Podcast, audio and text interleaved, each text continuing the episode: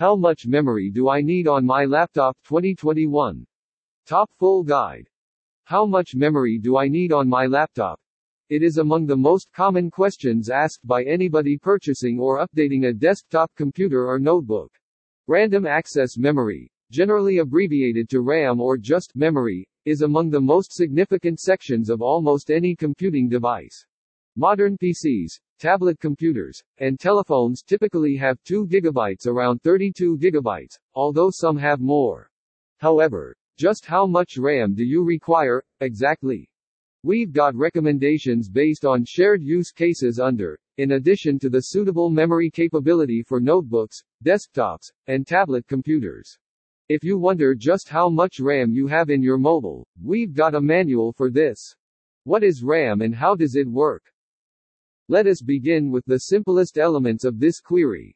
RAM is where information is stored before processing. RAM stands for Random Access Memory, and it contains dynamic memory chips which may be written with information speedily.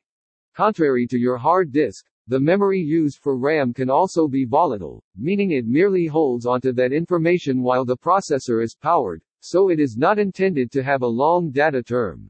RAM is the memory that genuinely enables you to work with the information required to run applications and open files. Whenever your computer loads a program or opens a document, it opens that info in RAM. Your operating system utilizes RAM when it is running. If you would like to conduct an app, it pulls the information out of long-term storage onto your hard disk to short-term storage in RAM, in which it could be obtained fast enough for easy functioning. The stream of information between the disk and the RAM is controlled, which oversees physical places on the memory processor.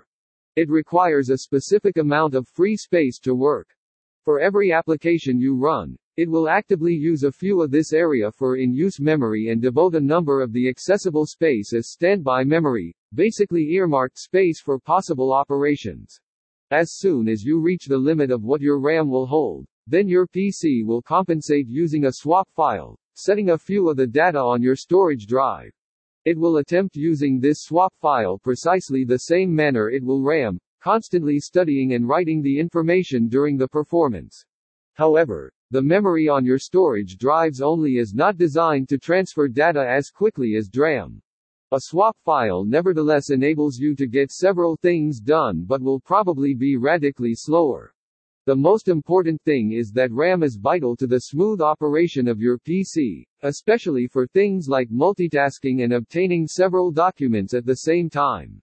Though your processor and graphics hardware capabilities will largely dictate your general performance, your memory allotment will directly affect how well you